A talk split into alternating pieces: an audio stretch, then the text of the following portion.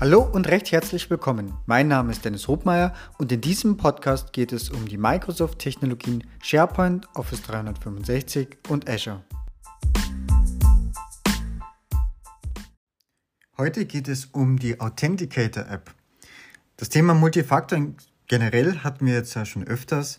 Äh, diesmal einfach vielleicht nur aus Praxiserfahrung und als kurze Zusammenfassung was man bei einem Gerätewechsel, ähm, ja, wie man sich da das Leben etwas leichter machen kann. So, und zwar ähm, ist es ja so, dass man im Authenticator ja viele äh, Dienste hinzufügen kann. Also ich meine jetzt nicht nur Office 365 Dienste oder Accounts.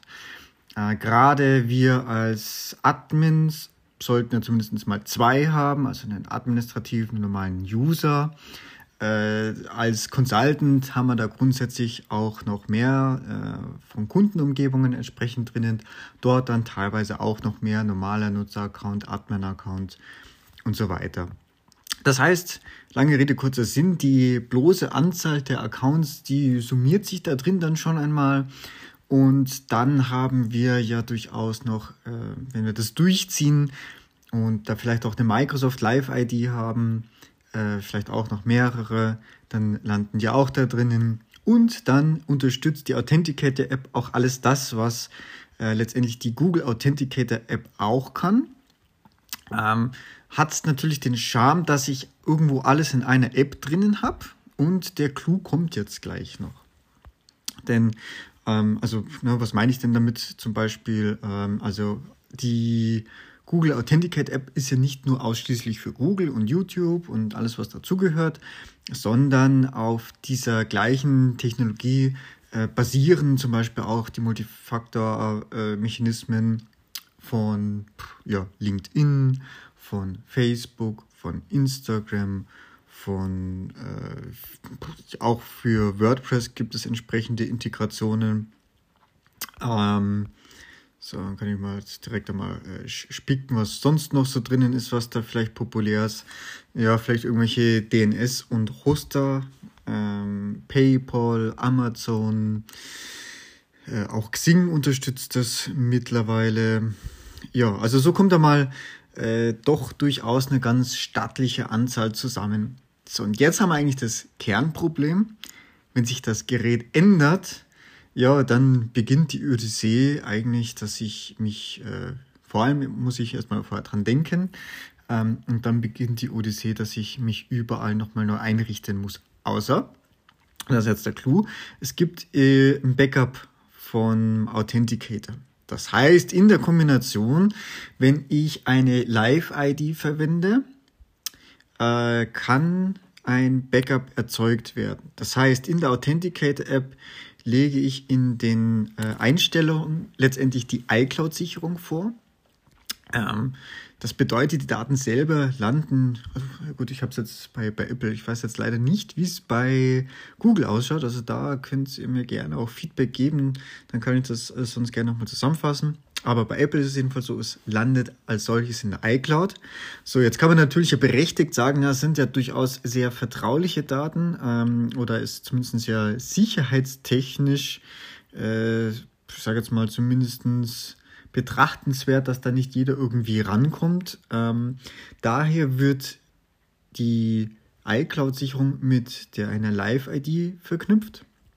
Ähm, was dann im Hintergrund passieren dürfte, ist, dass er das einfach verschlüsselt. Das heißt, die und den Private Key dann entsprechend in dem der Live-ID zuordnet und die verschlüsselten Daten dann in der iCloud-Sicherung. Das heißt, ich brauche am Ende, um das dann auch wieder herstellen zu können, brauche ich auch beides. Das heißt, ich muss erstmal Zugriff zu iCloud haben und dann muss ich mich entsprechend äh, mit meiner Live-ID anmelden, um dann überhaupt auch ein Restore machen zu können.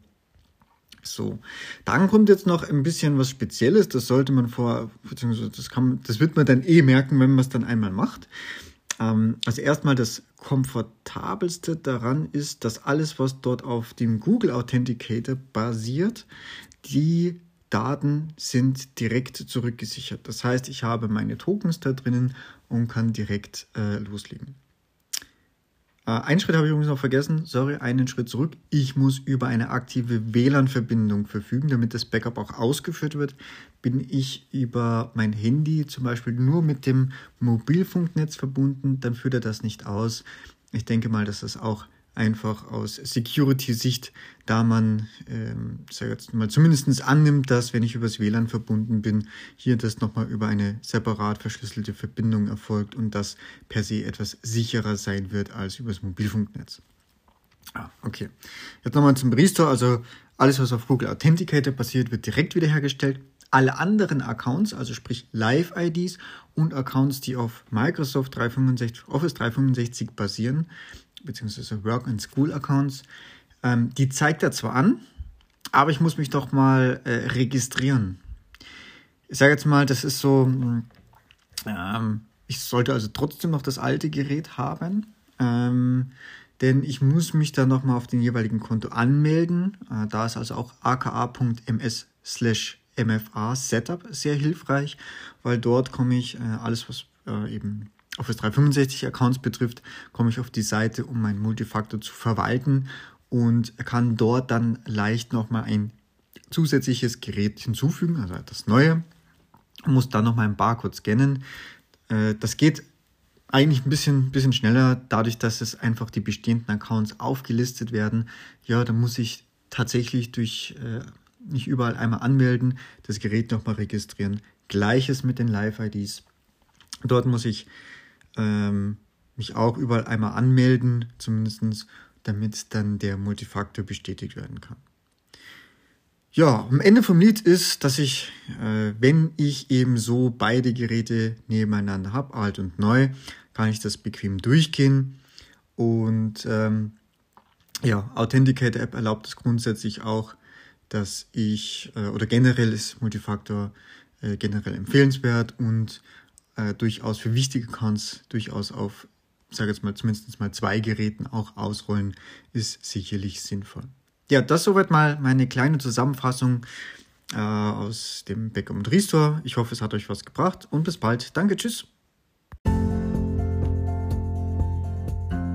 So, das war's schon wieder. Vielen Dank fürs Zuhören und ich hoffe, dass auch in dieser Folge wieder etwas Neues für dich dabei war und du etwas lernen konntest. Wenn du Feedback hast, freue ich mich ganz besonders und du kannst es mir über die verschiedenen Kanäle mitteilen. Wenn euch dieser Podcast gefällt, ist meine größte Belohnung und Motivation eine 5-Sterne-Bewertung bei iTunes. Ich danke euch und bis bald. Tschüss!